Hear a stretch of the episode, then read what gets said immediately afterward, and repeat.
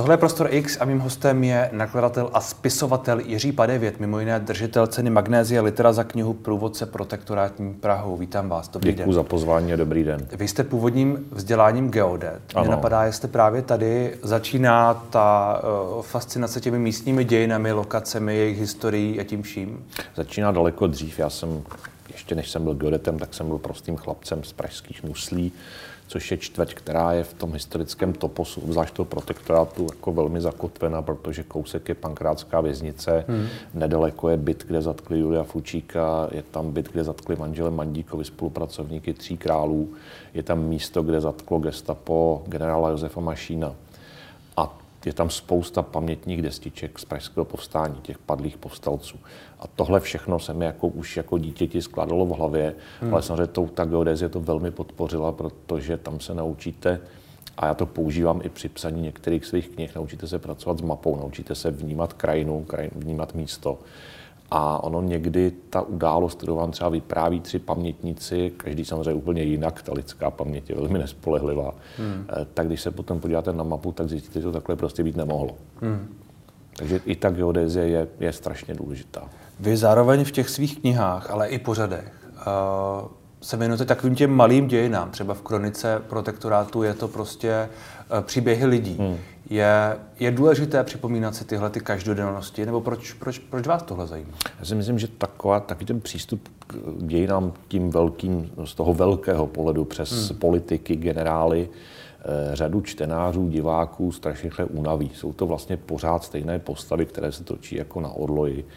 A pokud se zaměříte na osudy obyčejných lidí, on, žádný člověk vlastně není obyčejný, všichni jsme nějakým způsobem neobyčejní, eh, na osudy lidí, kteří jejichž jména se nepromítla do těch velkých dějin, tak zjistíte, že ty osudy jsou velmi často tragické, velmi často vlastně si říkáte, jaký bych měl osud v té době já, hmm. jako taky obyčejný člověk. A když zjistíte, že vedle v bytě, v domě, v kterém žijete, vlastně žila židovská rodina, která skončila v transportu, no zjistíte něco podobného, tak si myslím, že k té historii získáte úplně jiný vztah než předtím. Hmm, je takže je to něco jako výchovná snaha, je nebo ne výchovná? Je to spíš snaha opravdu přiblížit ty dějiny jako něco, v čem v podstatě žijeme, byť žijeme hmm. přes všechno, co se děje okolo, vlastně ve velmi komfortní době. E, a je to takový jako zdvižený prst, aniž bych byl jakýmkoliv kazatelem nebo mentorem. Eh, pozor, tohle by se mohlo stát i vám, to, co se stalo, to, co se stalo prostě nějaké 14-leté holce nebo 14-letému klukovi, může se to stát děti i vám. Jsou to lekce pro dnešek svým způsobem. Přesně tak. A máte pocit, že dnes je ta doba, kdy to je znovu víc aktuální? Já myslím, že to bylo aktuální vždycky. Dneska je to, dneska je to blíž, protože dneska a už 30 let si můžeme o naší moderní historii povídat úplně svobodně. Hmm. Um, historici oni můžou svobodně bádat v archivech, ostatně každý se může jít podívat do archivu, co, co dělal jeho strýc za protektorátu nebo jeho hmm. praděda za první republiky. A ta doba, ta doba se nám přibližuje. Není to jako před rokem 89, kdy komunisté si naší moderní historii naprosto, a použiju slovo, znásilnili, překroutili, roztrhali na kusy, vyprávěli tak, jak chtěli a vyprávěli špatně. Hmm. A to zase není samozřejmě důvod, abychom dneska nemluvili o tom, že tady existoval nějaký komunistický odboj, ale taky bychom měli mluvit o tom, co ty komunisté potom páchali po únoru 48. Já nechci za každou cenu tuhle tu věc nějakým způsobem vyrovnávat, ale uh, když říkáte, že komunisti tu historii znásilnili, hmm. děje se to samé trošku i, i z druhé strany. Teď nemyslím nutně, že bychom, uh, že by západní státy nějakým způsobem pozměňovaly historii třeba druhé světové války, hmm. třeba že Francie byla o něco vítěznější, než, než byla, nebo Británie, nebo něco takového, ale dějou se i tyhle věci? Já myslím, že ne, že se pokud se dějí v demokratické společnosti, hmm. tak se dějí naprosto marginálně a většině konzumentů těch věcí je jasné, že zrovna tohle, tahle informace prostě není správná, že to je fake news, nebo že to je prostě nějaké zase hmm. uhýbání historie. Hmm. Ten hlavní historiografický proud eh, v demokratické zemi je prostě naprosto v pořádku. Hmm. Vy teď máte na MOL TV nový pořad Temná doba. Velmi temná. Velmi, velmi temná. ne, ne, je to temná doba, ale ta doba je opravdu velmi temná. Je to období od roku 1938 hmm. do roku 1953. Já si myslím, že tohle období je právě z 20. století to nejhorší, co nás potkalo. A je to to, co je vám nejbližší?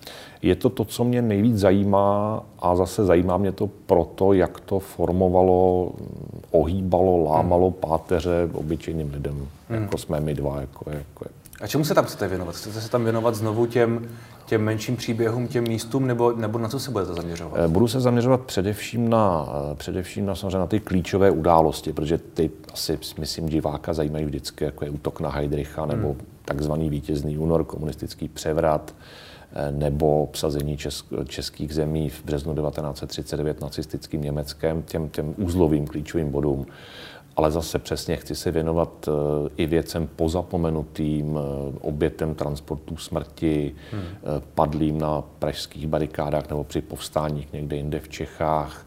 Chci se věnovat komunistickému teroru, protože ten je si myslím pořád ještě vlastně velmi málo zpracován, byť se spousta historiků strašně snaží. Takže chci upozorňovat i na lidi a na místa, která nejsou úplně jako v obecné známosti. Hmm. Daří se vám ještě nacházet nové věci? Daří se, daří se do těchto těch uh, jednotlivých bodů té skládačky vkládat nějaká, nějaká, nějaké nové uh, kousky toho pucle? Malé kousky určitě ano, hmm. ale nejsou to nikdy, jako že bych něco objevil, že bych našel odbojáře, o kterém dosud nikdy nikdo ne, nevěděl, hmm. to určitě ne ale spíš se mi možná daří, a to asi musí posoudit diváci sami, vytáhnout eh, na světlo a do obecné známosti něco, co, o čem třeba historici velmi dobře vědí, o čem třeba vyšla i tlustá kniha, ale co není v úplně jako obecné známosti. A co to třeba je? Eh, tak mým favoritem v tomto ohledu, a doufám, že se dočká samostatného dílu, je asi jeden z největších frérů českých moderních dějin, Štěpán Gavenda to jméno skoro nikdo nezná, i když já ho teda propaguju, kudy chodím. Hmm.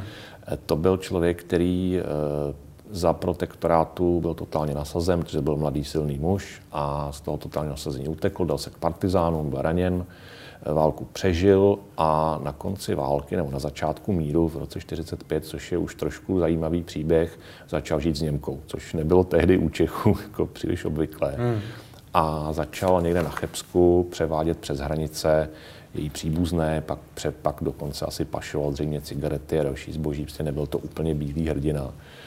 A po únoru 48 se stal převaděčem lidí, vlastně protikomunistickým odbojářem. A těch přechodů hranic se mu podařilo několik desítek, pak ho chytli, eh, mučili ho na Hračanech v tom známém domečku, který hmm. taky asi v jednom z dílů přiblížíme.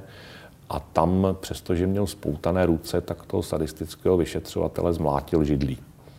A zmlátil tak, že ho teda převezli radši do jiné věznice, nicméně potom dostal trest smrti, ale ten nebyl vykonán, ten mu byl jako milostí Klementa Gottwalda změněn na doživotí a Štěpán Gavenda se stal účastníkem velkého útěku několika vězňů z věznice Leopoldov, hmm. kde se prostě probůrali zdí. A znovu utekl do Německa, tam mu už američani mu už jako moc nevěřili, protože si říkal, to může být dvojitý agent. Nicméně začal dělat pro francouzskou rozvědku a při dalším přechodu hranic ho chytli znovu, už se na to mohl dávno vykašlat a jít do důchodu, přestože byl mladý. A pak ho teda konečně pověsili na pankráci.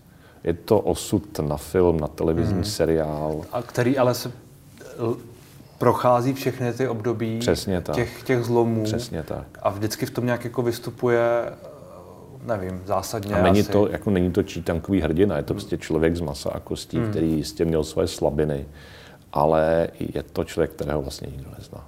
Hmm.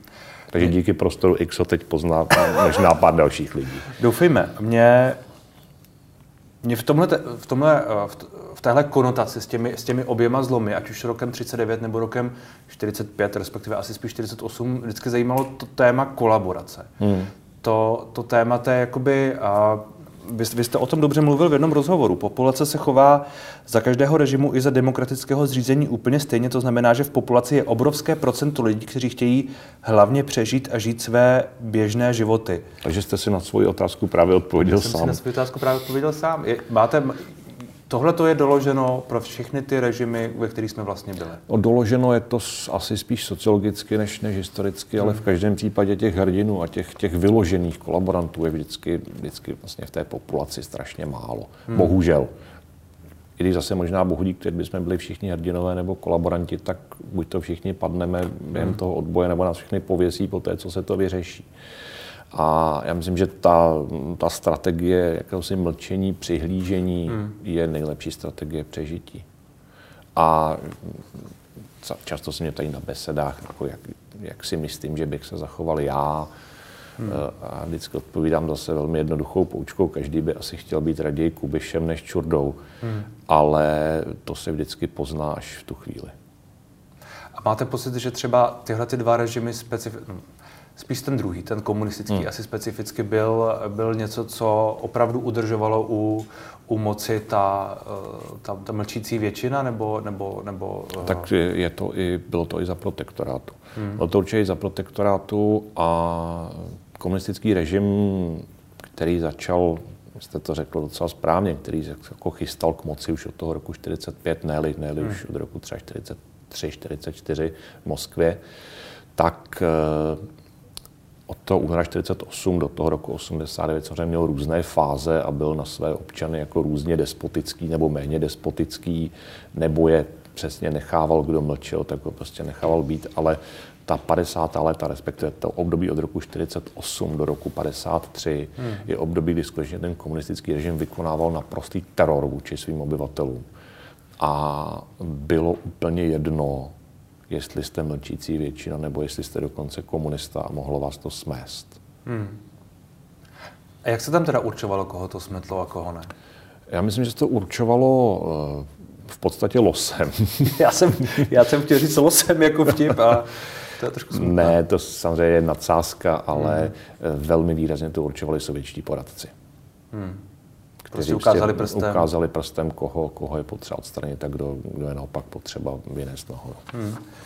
A samozřejmě bavíme se o období, kdy komunistický režim naprosto nemilosrdně likvidoval celé společenské třídy, eh, sedláky. Ten selský stav, eh, na něm to je bohužel vidět do dneška. Hmm.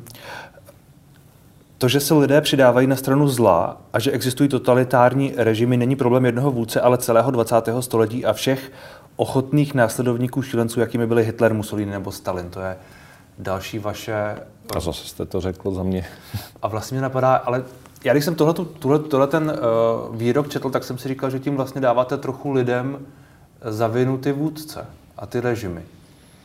No, ale třeba to každý, tak má být. No ne, každý vůdce potřebuje následovníky. Hmm. Kdyby, jako kdyby nebylo nás spousty ochotných, a tohle se může stát každému, že následuje špatného vůdce, tak Mussolini by vydával v Itálii dál socialistické noviny, Hitler by žvanil v nějaké mnichovské pivnici o tisícileté říši a měl by tam 20 svých soudruhů, kteří by tam s ním pili to pivo. A Stalin by dál v Gruzii vykrádal banky. A jako nic, nic zlého by se nestalo. Takže e, lidé by si měli vždycky dobře, a to se týká za naší současnosti, dobře hmm. rozmyslet, komu dávají svůj hlas, koho následují. Hmm. A ve jménu koho jsou třeba později ochotní vraždit nebo, nebo někoho mučit.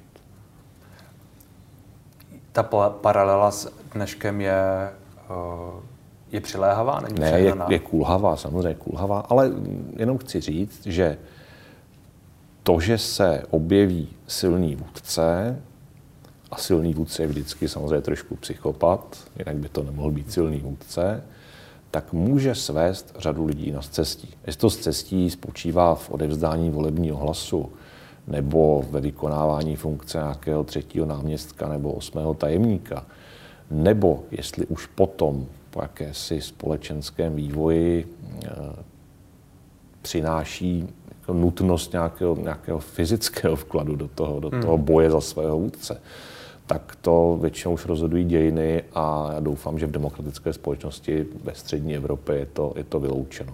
Ale hmm. stoprocentně to podle mě vyloučeno není nikdy.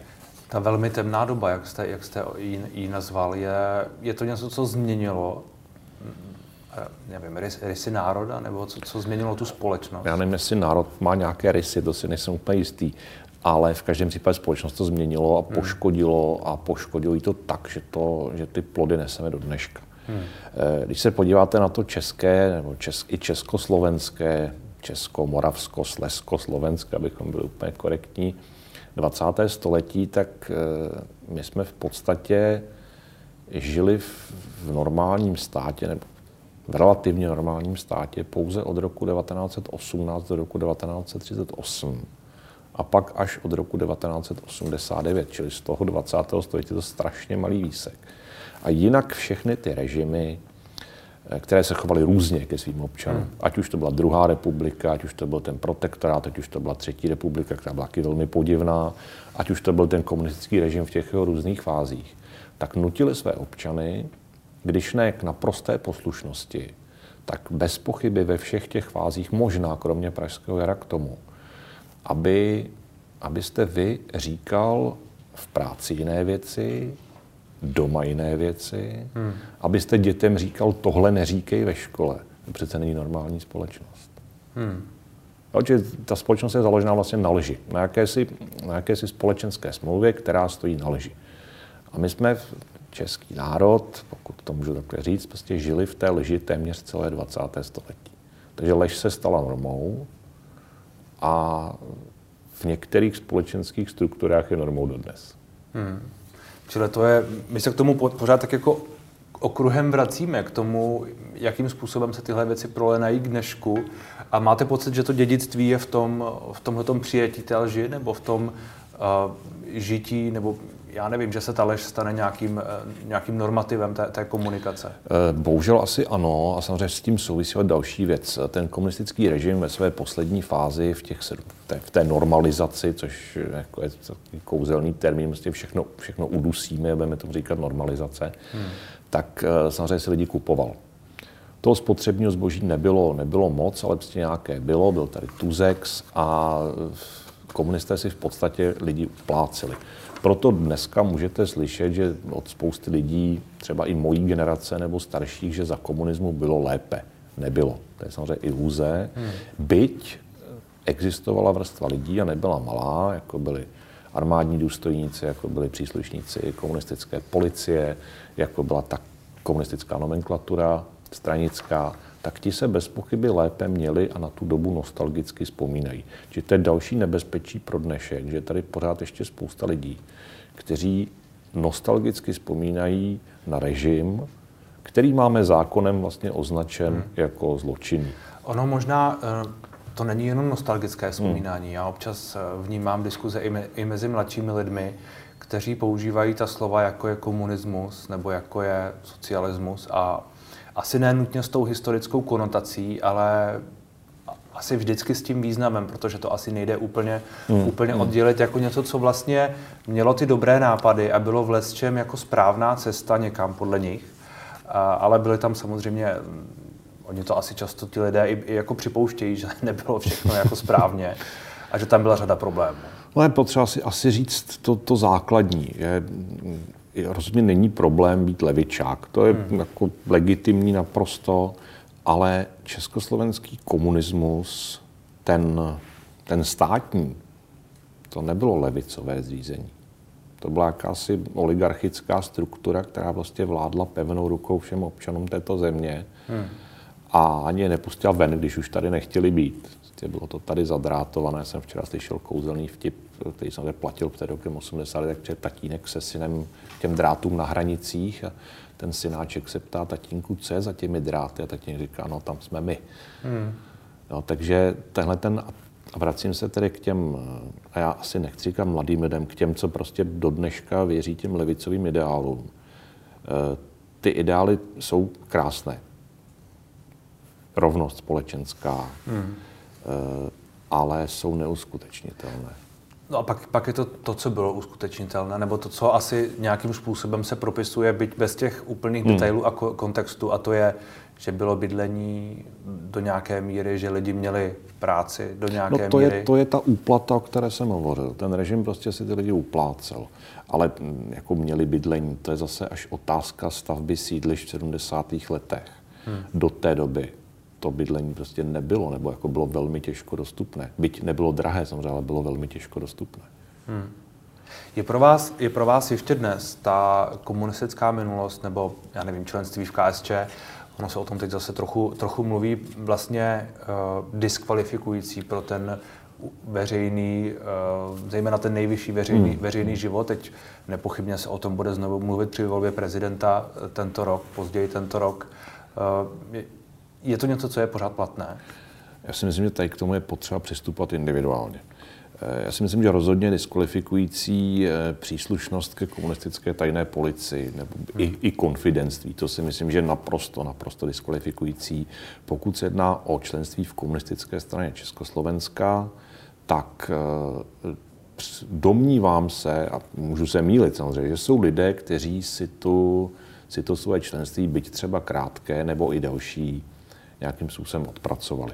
To je jako naprosto příkladně Petr Pidhart třeba. Hmm. Tomu si myslím, že by nikdo jako jeho členství v KSČ, byť to bylo zrovna v 60. letech, jako asi dramaticky nevyčítal. Hmm. Eh, pak jsou to lidé, kteří, eh, kteří vstoupili do strany v 80. letech a těm já třeba jako velmi těžko věřím, protože si myslím, že to jsou lidé, kteří tam vstoupili eh, z konjunkturalismu. A já jako vlastně ve své hlavě si sám pořád rovnám, jestli je horší konjunkturalista nebo fanatik. Hmm. A, a nevím to. Konjunkturalista je člověk, který prostě chtěl využít situace. Přesně tak, který zase vstoupí do jakékoliv další strany za jakéhokoliv eh, zřízení nebo režimu. Hmm. A bude se snažit přes tu stranu dostat nahoru. Když to teď budeme trochu personifikovat a na člověka, který se to podle řady lidí taky odpracoval, což je Petr Pavel, hmm. člověk, který vstoupil do strany někdy v roce 80 čtyři, jestli se nepletu, nějak v první, mm, na konci Polo, té první. Někdy v polovině 80. V polovině 80. let, by tam členství podal snad ještě o dva roky, eh, přihlášku podal ještě o dva, roky, o dva roky dřív. On i sám říká, že to vlastně bylo kvůli tomu, aby mohl být v té armádě, hmm. aby mohl tyhle věci všechny dělat což je asi trochu definice toho konjunkturalismu do jisté míry. Na jednu stranu ano, na druhou, na druhou stranu... stranu on samozřejmě říká, že o tom úplně nevěděl. To, to bych asi nebral, to bych spíš, jak se vzal, kdyby řekl, no já jsem tam prostě vstoupil, protože jsem chtěl být profesionální voják. To je, to je myslím, odpověď naprosto legitimní. Eh, těžko říkat, že člověk nevěděl, co je komunistická strana zač v 80. Hmm. letech.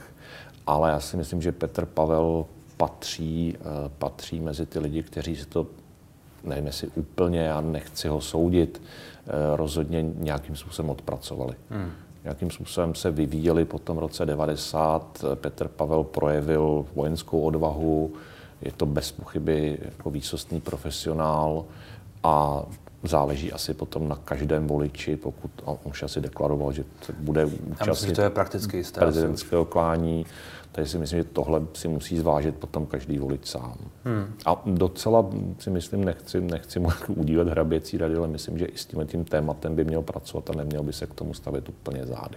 A to já myslím, že on se i snaží, ale, ale vypadá to tak. Jak to tak jako různě vnímám z těch diskuzí, tak je tam řada lidí, kteří prostě vždycky, když budou chtít nějakým způsobem argumentovat proti, tak řeknou, no tak ale to, to členství, hmm, hmm. to je, to je, to je Je to pro spoustu lidí, je to bez pochyby nepřekročitelný škraloup. Hmm. Vy jste, eh, když se tu bavíme o tom vzdělávání, hmm. do jisté míry eh, Petr Gazdík mi tu mimo jiné řekl, že vy budete součástí jeho týmu. Budu. A měli byste mu, možná už tedy jste, být, být jeden z těch jeho poradců, měli byste mu Formálně nějaký... ještě nejsem, ale doufám, že to slovo Petra Gazdíka platí. Řekl to opakovaně, takže zřejmě ano. Eh, měl byste mu nějakým způsobem pomáhat s tím, jak se bude na školách vyučovat to, ta doba totalit?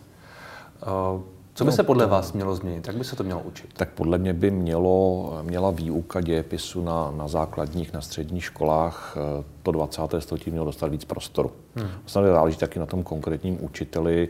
Já znám x učitelů dějepisu, kteří jsou naprosto skvělí lidé, kteří se tomu 20. století snaží věnovat.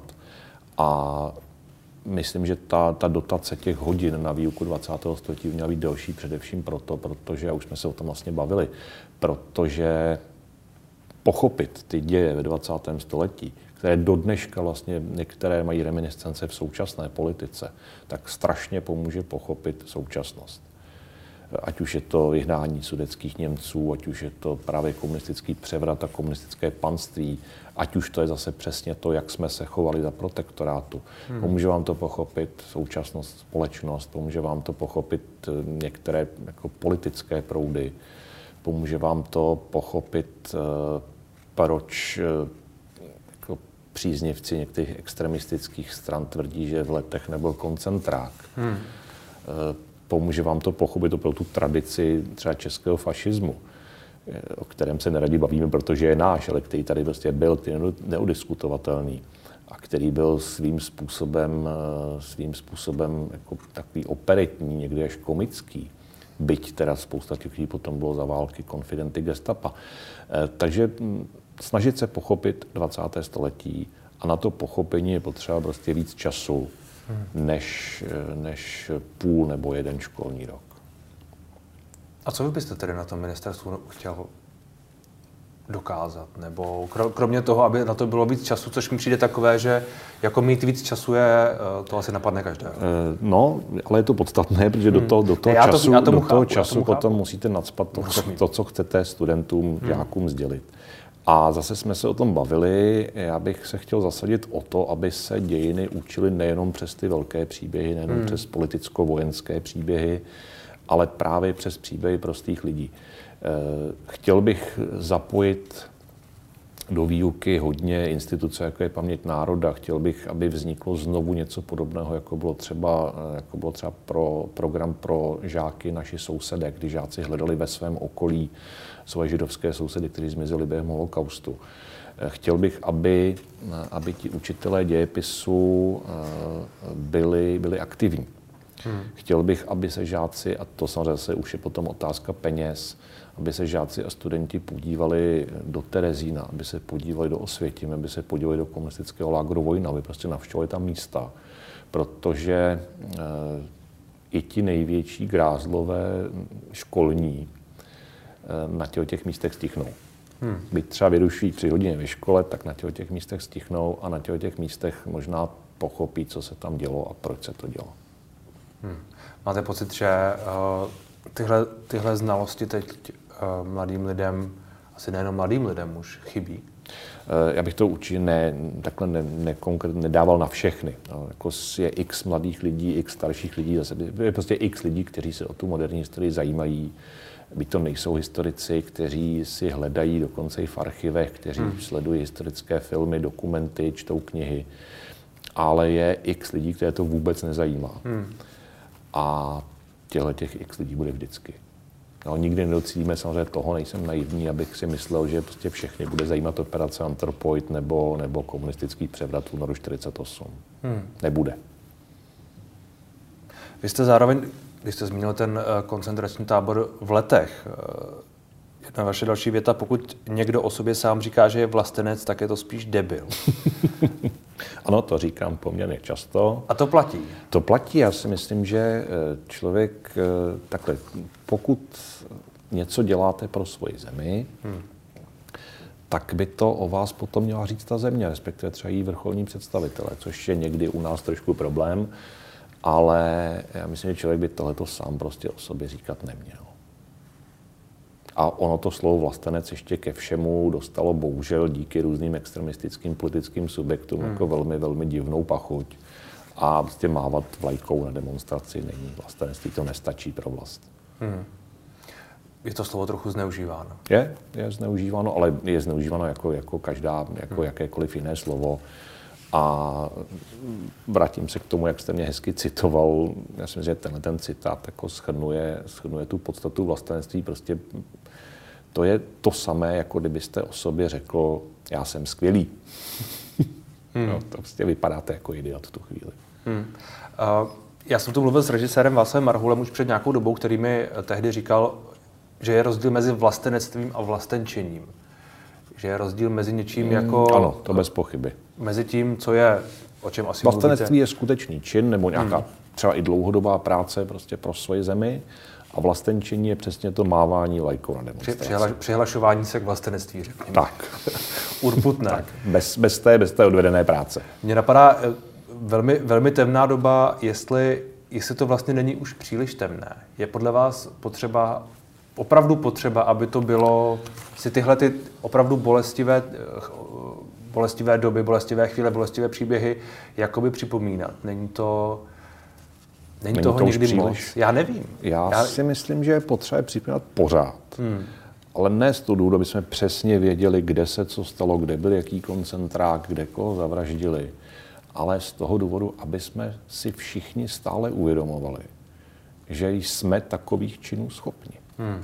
Že nejsme zrovna my ti, jsme ti kteří, ti, kteří jako budou hodní vždycky, že jsme prostě schopni a že se nám může stát, teď je to téma jedné mé rozepsané knihy, že se nám prostě může stát, že nás ty dějiny tak semelou, že se staneme příslušníky armády nějakého totalitního státu a budeme někoho zabíjet. Hmm. O čem píšete knihu? Uh, já, já to řeknu, já si nejsem jistý, jestli dopíšu, ale hmm. Eh, bude to vlastně, bude to zase sérii těch mých krátkých povídek, nicméně bude to mít souvislý děj, tentokrát skutečně celá knížka. A bude to příběh dvou kluků, který začíná v roce 1937 a končí v roce 1945. A ty jejich cesty se rozejdou během protektorátu a rozejdou se proto, protože jeden je Čech a druhý je Němec. Hmm. A oba jsou z Postoloprt, což hmm. možná trošku predikuje konec té knížky. Hmm. Vy jste zároveň, eh, v březnu by vám měla být nová kniha, která se jmenuje 1945. Ano, to zase povídková kniha Vída hostu. Povídková kniha a ta je o tom posledním roce války, a, ale není a o tom... prvním roce míru zároveň. Prvním roce míru, ale není o tom, uh, není tolik o tom, ono, se, ono, ono totiž, uh, ono to občas vypadá, že ten rok 45 už to vlastně bylo všechno jako, to už byla ta válka jakoby vyhraná, teď se na to díváme a vlastně to bylo všechno jako dobré už. Během roku 45 tady umřelo nejvíc lidí za rok, co kdy tady umřelo. Hmm. Myslím jako v násilnou smrtí samozřejmě nebo na základě nějakých vojenských událostí. A vy jste se tedy chtěli věnovat tomu? Já si myslím, že tenhle ten rok je, je strašně klíčový. Je klíčový jednak proto, skutečně, co se tady dělo za zvěrstva ještě z té německé nacistické strany, potom, co se tady dělo za, za zvěrstva zase bohužel z naší strany. Hmm. Já si myslím, že tohle je potřeba si prostě přiznat, bez toho se... Bavíme se o tom nuceném odsunu. Přesně tak, bavíme se o tom, o tom vyhnání. E, uslyšíte argumenty, že to rozhodla postupimská konference. Ano, ty největší zvěrstva se tady děli dávno před postupimskou konferencí. A, ale je to zároveň už doba, kdy se teda konstituje Československá republika. Ono se zase hezky říká, že se konstituje v hranicích e, předválečných, což není hmm. pravda, protože Sovětský svaz nám ukradl pod Karpatskou Rus a už nám nikdy nevrátil, takže to nejsou celé předválečné hranice ale už tady nastává a nastává tady velmi tvrdý mocenský boj ze strany komunistů, samozřejmě podporovaných Sovětským svazem. A bohužel, když si čtete o té třetí republice, o tom období 45 až 48, tak zjistíte ve vší úctě k lidem jako Prokop Drtina nebo Karel Ladislav Fajrábent, že ti demokratičtí politici, bohužel včetně Edvarda Beneše, tomu nástupu komunismu tak jako přihlíželi a ve chvíli, kdy komunisté už si rozdávali zbraně, hmm. tak oni ve stranických sekretariátech si říkali, že to pořád jako ještě je vlastně docela dobré. Hmm. Daří se vám tohleto tam nějak jako pojmenovat té knize? Nebo? Eh, zase jsou to, jsou to příběhy, hmm. jsou to příběhy, které většinou trvají, děj toho příběhu trvá možná i kratší dobu, než ho přečtete. A jsou to příběhy, které se točí buď to okolo známých osobností, Edvard Beneš si tam například zahraje v poslední povídce, a jsou to příběhy, které se točí okolo skutečných událostí. Tam samozřejmě jsou tam některé ty nacistické masakry, je tam samozřejmě postoloprty, tam jsou taky. Hmm. A vždycky se to odehrává tak, že eh, takže vlastně doufám, že dokážu čtenáři předat tu atmosféru té situace toho místa. Hmm a že ho navedu k tomu, aby si o té, o té události něco dalšího zjistil. Jaký je vlastně váš proces, jak, myslím, pracovní? Co, co všechno, jaké materiály procházíte, z čeho, z čeho vycházíte? Tak pokud píšu průvodce nebo, hmm. nebo kroniky čerstvě, tak vycházím jak z archivů, tak z literatury, někdy i z, ze vzpomínek pamětníků, tady asi potřeba připomenout paměť národa, která v tom, tom dělá obrovskou práci. A pokud píšu povídky, tak vycházím asi z těch svých vlastně historických knih, vycházím z taky z dobových dokumentů, vycházím třeba z dobového tisku, což je velmi zajímavý pramen. A, ale tam vycházím hodně ze své hlavy a hodně fabuluji. Hmm. Byť ten příběh vždycky se odehrává na tom místě, kde, kde se mohl v tu chvíli odehrát. Čili eh, do jisté míry to je autorská licence? Eh, ty povídky rozhodně. Hmm. Jako nevím, jestli se zrovna Edvard Beneš v tu chvíli vysmrkal nebo nevysmrkal, ale prostě v mé povídce se v tu chvíli vysmrká. Hmm. Daří se vám udrže, uh, udržovat si odstup, jako autorovi, myslím, od těch, od těch věcí, protože ty věci jsou velmi temné někdy a asi to může být docela, docela pohlcující, já nevím. Tak já myslím, že máme, máme temné věci svoje osobní, takže hmm. ty si řešíme v sobě a daří. A daří se mi to proto, a tohle je klasická otázka z besedy, jak to všechno jako můžete dělat, když to je tak, tak strašidelné. A na to je velmi, jako, velmi dobrý přístup je ten, že si pořád u toho říkáte, v jaké vlastně žijete fantastické době. Hmm. Nikdo vás nechce zabít, máte střechu nad hlavou, ano, potraviny se sice zdražují, ale pořád jich je dostatek. A si myslím, že většina z nás si vlastně vůbec nedokáže představit, v jakém nedostatku, nebo v, jak, jak, jako v jaké ošklivé době, a teď nemyslím vůbec ty válečné hrůzy nebo to násilí totalitních režimů, jak prostě chudě prostě žili naši předkové. Hmm. A to jsou věci, které jako dneska považujeme splachovací záchod a vanu za naprostý standard, nebo aspoň sprchový kout. A můj táta ještě bydlel v bytě, kde bylo jenom plechové umyvadlo na chodbě a záchod byl taky na chodbě pro několik, pro několik nájemníků. Hmm. Takže, ten, takže ne, že by nebyl pokrok. Hmm. Je potřeba si to připomínat i proto, abychom si tohle uvědomili, abychom si toho možná víc vážili. Abychom... Přesně tak, přesně tak. My si, tak člověk si dobrého nevá, jako na dobré si strašně rychle zvyknete hmm. a za chvíli si ho přestanete vážit. A když to je čím dál tím lepší, tak je to samozřejmě strašně příjemné, ale když to je najednou horší, tak se, tak se hroutíme. Vůbec si nedovedeme představit, jak, jak lidé přežívali v koncentračních táborech, ať už to byly nacistické koncentrační tábory nebo komunistické uranové lágry. To je, eh, ano, vidíme ty baráky, asi si představíme, že jim tam byla zima, hmm. ale nedovedeme si představit, někdo byl 10 let. Hmm. Možná další kniha. Možná další kniha. děkuji za rozhovor. Já děkuji za pozvání.